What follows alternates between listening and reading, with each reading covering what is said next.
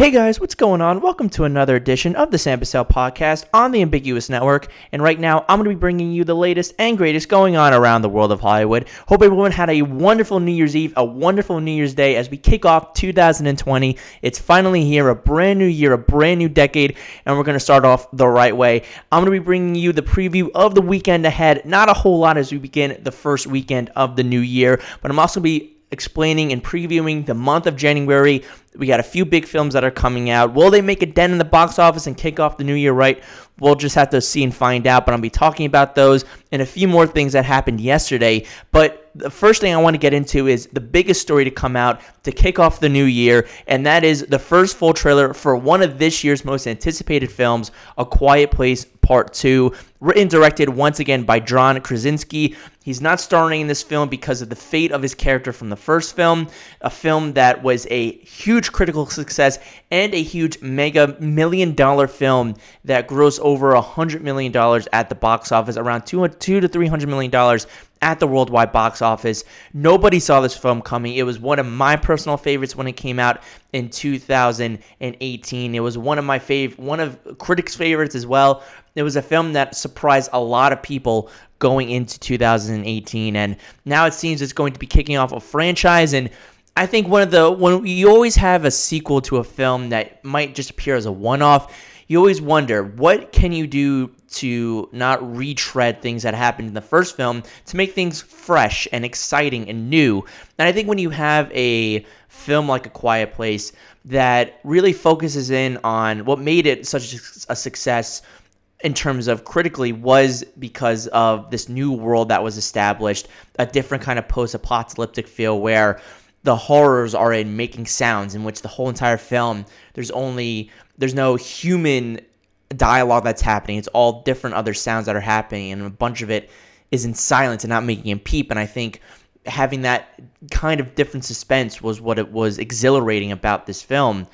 And then you have also introducing this new world and introducing this family that you get to know and the tragedies that they go through as they're trying to survive this world and really just kind of focusing on that on that family and then when you get into sequels, it's about expanding this world, expanding this mythology, and evolving these characters going forward. And you have Emily Blunt coming back along with the two kids, Noah Jupe and Millicent Simmonds. You also have new characters coming in in the form of Cillian Murphy and Djimon Hounsou.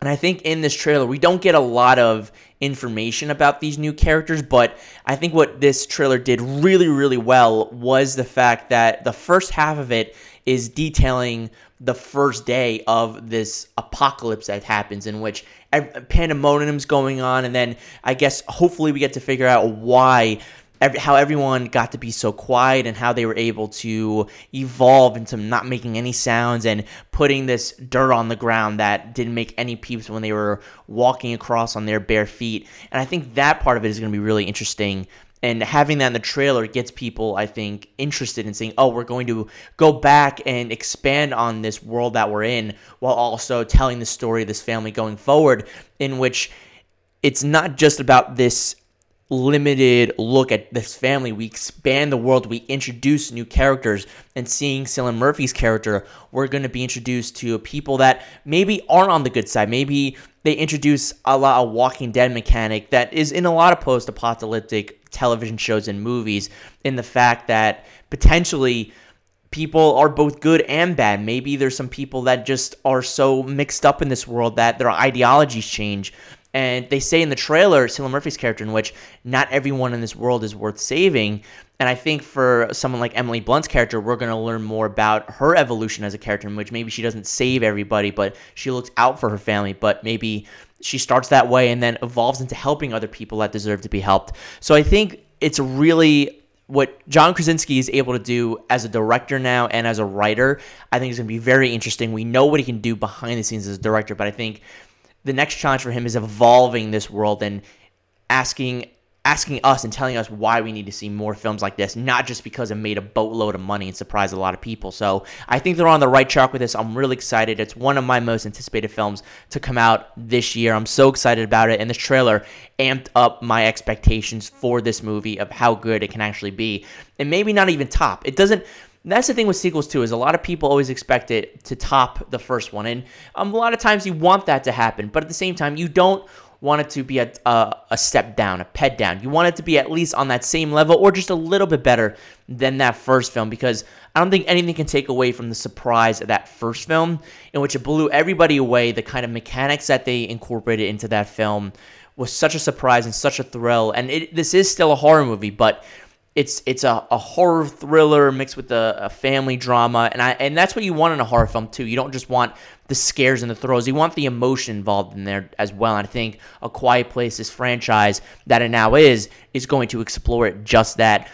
And A Quiet Place Part 2 comes out on March 20th this year. Guys, are you excited about A Quiet Place Part 2? What did you think of this first trailer for it? Did it get you more excited, less at least um, less excited, or just in that middle ground that you were in before seeing this trailer? Let me know what you think down below in the comment section and leave your thoughts. Another big news story that came out yesterday was in the form of a little television spot that came out in which all the companies are now starting to come out with their what's coming out in 2020 and previewing a lot of things that are happening. And with Disney, Disney Plus specifically, they decided to come out with a bunch of the new projects that they are going to be upcoming with. You have the new Lizzie McGuire show, you have the first Marvel show that's coming out with the Falcon and the Winter Soldier, Mandalorian season two, the final season of Star Wars: The Clone Wars. A whole bunch of stuff is coming out for Disney Plus. But one surprise that actually happened yesterday, in which people were wondering, is is it a typo or not? Is it something that was accidental and it was supposed to come out as it was supposed to come out in 2021? But then Disney Plus made it official yesterday that WandaVision will be coming out on 2020 this year instead of coming out next year in 2021 when it was originally supposed to, making it official that this Disney Plus series that is starring Elizabeth Olsen and Paul Bettany once again as Wanda Maximoff, Scarlet Witch, and The Vision will be making its way in 2020. No specific release date has been set yet, whether it be in the, the fall time, winter time. There hasn't been a specific release date for that just yet. And I think what's interesting about this is A, it was a total surprise. Nobody saw this coming. Again, people probably thought that this was a typo at first before Disney Plus came out on Twitter and said that WandaVision is officially made for 2020 and that it was supposed to be the one of the first Disney Plus shows to come out. The first one is supposed to be Falcon and the Winter Soldier, which is still set to come out this year and potentially still will probably be the first film or first television show to come out this this year and for Marvel Studios as they try to go to their films and go to their television shows as well. And what's interesting about WandaVision is it was supposed to come out in spring 2021 and it was supposed to weave in th- these shows are going to be weaving in and out of the movies and really be incorporated into the MCU. They're going to be under Kevin Feige's stewardship. They're going to be a part of Marvel Studios the Marvel Television division is being sucked into the MCU and won't be its own branch as it has been in the last few years with Agents of Shield coming to an end this year with a lot all the Netflix shows now being canceled with Daredevil, Jessica Jones, The Runaways is finished up, Cloak and Dagger has been canceled. Everything is now going under the stewardship of Kevin Feige as he's now taking over entirely the creative control of Marvel between the te- television shows, movies, comics, everything.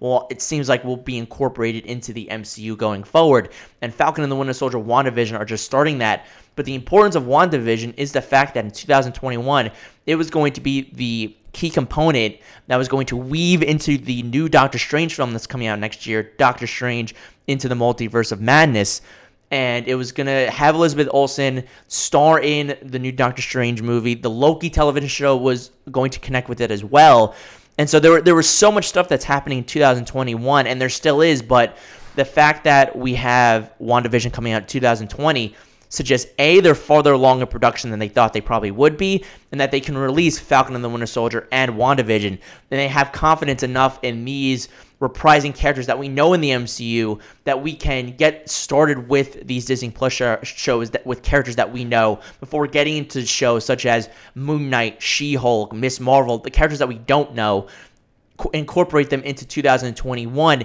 and into the future. But we start out with these core characters that we know, with these storylines that we know from previous MCU films, such as Avengers Infinity War, Avengers Endgame, going forward from those movies. And I think weaving them in and out is going to be very interesting. And I think they know what they're doing. Again, Kevin Feige, Marvel Studios, I trust in what they're doing.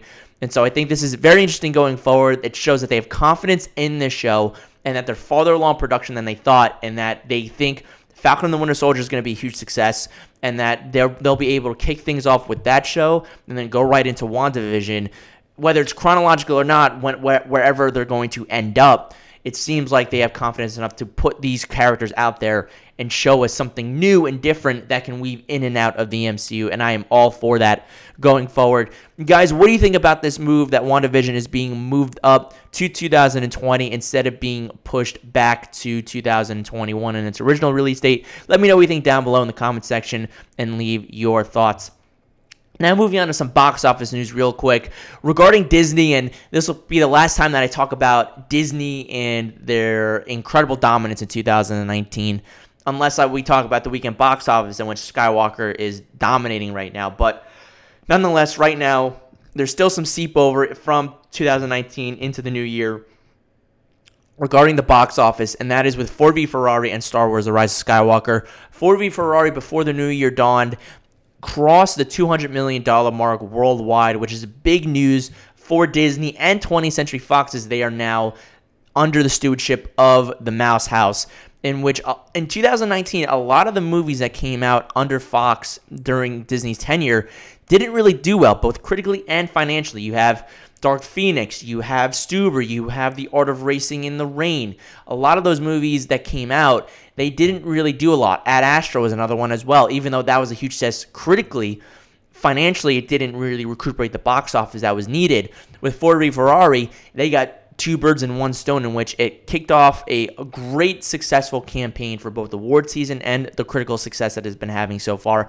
Also, the fact that financially the film is going through a period of time in which people are going out to see it. And when it came out on November 22nd, it made so it made money that it needed to make at the box office, which exceeded its, its expectations before Thanksgiving Day weekend, in which it really solidified the fact that Disney that there are some shining spotlights within 20th Century Fox under Disney right now and that just Disney going forward these are the kinds of movies that people are looking for and that's what Disney can hone in on when they're looking at 20th Century Fox going forward.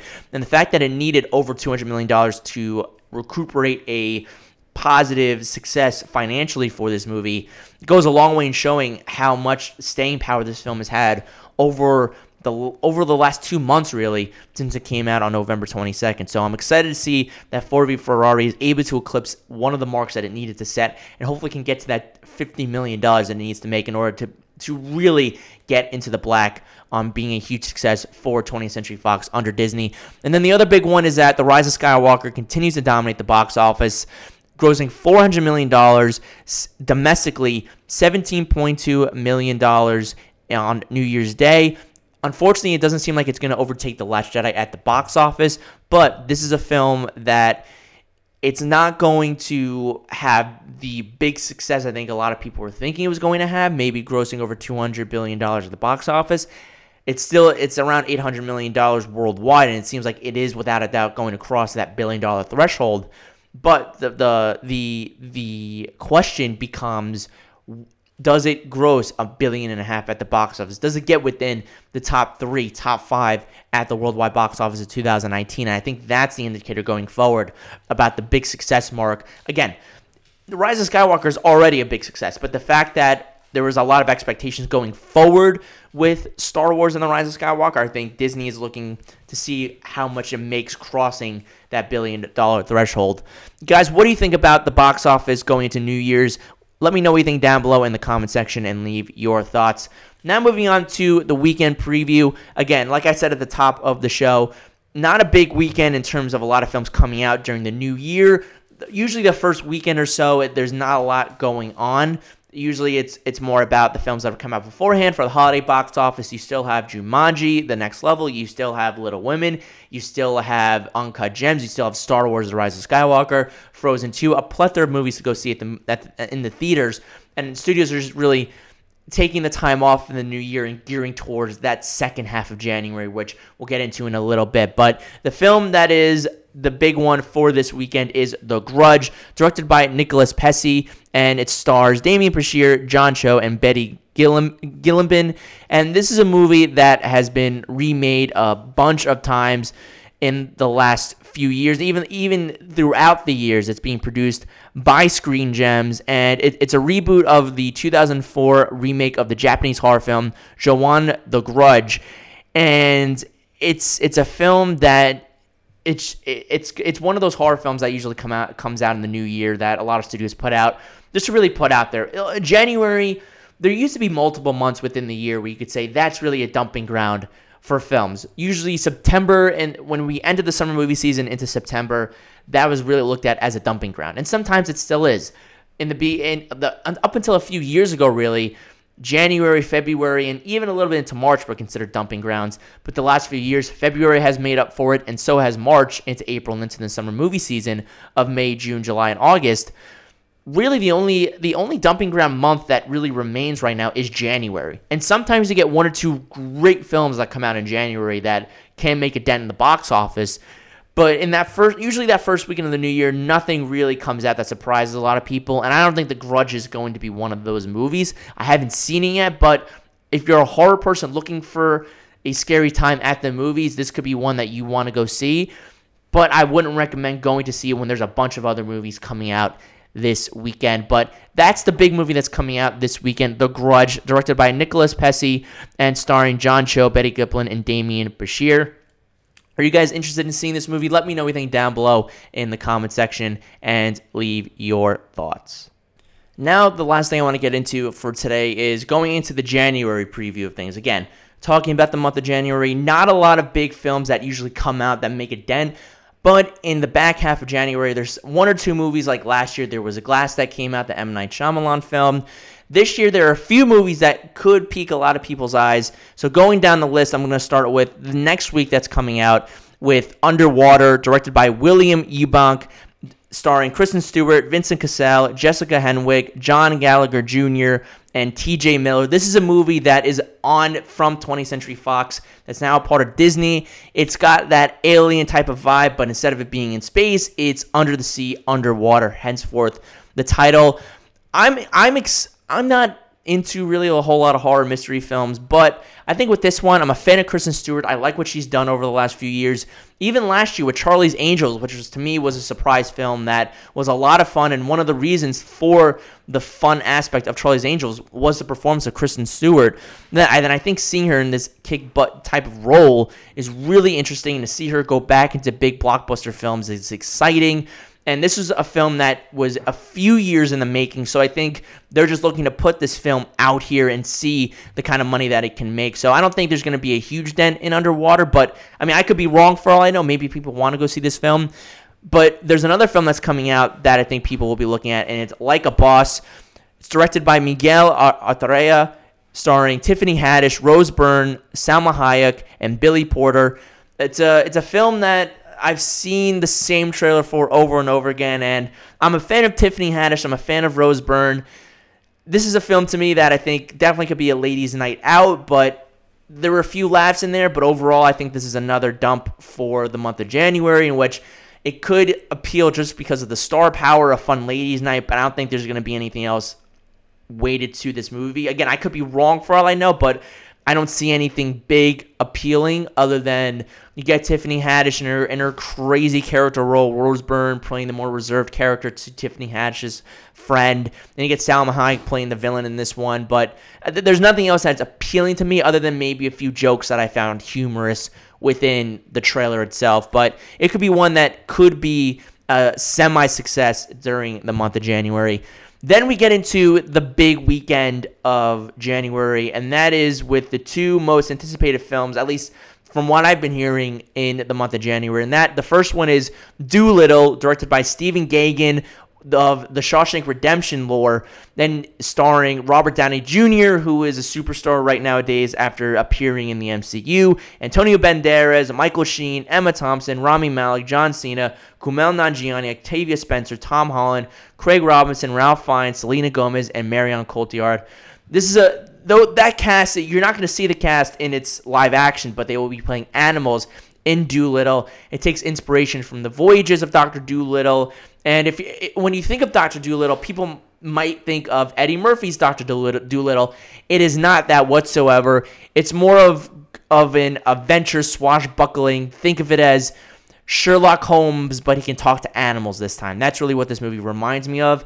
This has the potential, I think, to surprise a lot of people. I think being a kid adventure film like this, I think it's all going to depend on the script. It's going to depend on the the visuals of these animals, and if you believe in him, them talking to Robert Downey Jr. I like Downey Jr. in this role. It again, I said it reminds me of Sherlock Holmes for kids, and because it seems like he's playing that type of Sherlock Holmes role but he's talking to animals. But I think if Downey Jr. can bring that charisma to this movie, then I will be all in for it. it. This is one that has been in production for quite a while, has had multiple delays. I think they're just Universal's looking to just get it out there and see what it can do. But I trust in Downey Jr. I trust in a director like Stephen Gaghan. So we'll see what this movie can potentially do and if it can if it can surprise a lot of people. And then we have Bad Boys for Life directed by Adil El Arbi and Bilall Fallah. It is stars once again stars Will Smith, Martin Lawrence, and it also has Vanessa Hudgens, Alexander Ludwig. This is a movie that that it could be bad, but it's bad that it's good. And the trailers to me, I'm a fan of the first two Bad Boys movies. They were directed by Michael Bay. And I have to tell you, with I, I love the chemistry between Will Smith and Martin Lawrence. They're they're they're just they're they're Murtaugh and and Briggs to me in that kind of aspect. And I love buddy cop films. I love when it just goes all out crazy. And I think that's what this movie does. And I think I'm not looking for it to be a masterpiece. I'm just looking to go and have a fun time. I like the trailers that have come out with it so far because I know what I'm going into. I hope that I know what I'm going into. Is that I'm just looking for a bonkers time at the movies, great chemistry and great laughs between Will Smith and Martin Lawrence. It just looks like a bang up time at the movies, and the, the trailers to me, it, it, it, captures that magic again from the first two movies with Will Smith and Martin Lawrence. It reminds me of how much that I, I enjoy those two on screen together, and this might be the last time that we get the two of them on screen together in a film like this. So I'm gonna take with it what I get and enjoy it for what it is. I this I might come out of it and say it's one of those movies that it's not good, but at the same time I just had a bonkers time with it and I enjoyed it. I, I'm hoping that I go in with that and I come out with with feeling satisfied in that aspect. then going on to the last few weeks of January, there's a new Guy Ritchie film coming out, The Gentlemen, starring Matthew McConaughey, Charlie Hunnam, Henry Golding, Michelle Dockery from Downton Abbey, Eddie Marsan, Colin Farrell, and Hugh Grant is in this one as well. This is a film that it, it, it's Guy Ritchie. This is a, a, Guy Ritchie original that has his witty humor in there and witty action, and could just be another fun time at the movies. It could be something that just blows everyone out of the water because sometimes Guy Ritchie could do that every so often. But if, if it's just a nice film that I think I can come out and enjoy, nice mob film, I'm all for that. I love the cast. I love the the craziness that comes with this cast. And and, and if if you get this kind of cast behind you, I am in for the gentleman. Then the last week of January has a mixture of action and a folk tale horror film, and that is the Rhythm Section. That is directed by Marie Morano, and it is stars Blake Lively, Jude Law, and Sterling K. Brown. It reminds me of a very more nuanced, grounded, gritty Lucy that was starred Scarlett Johansson. It was directed by Luc Besson.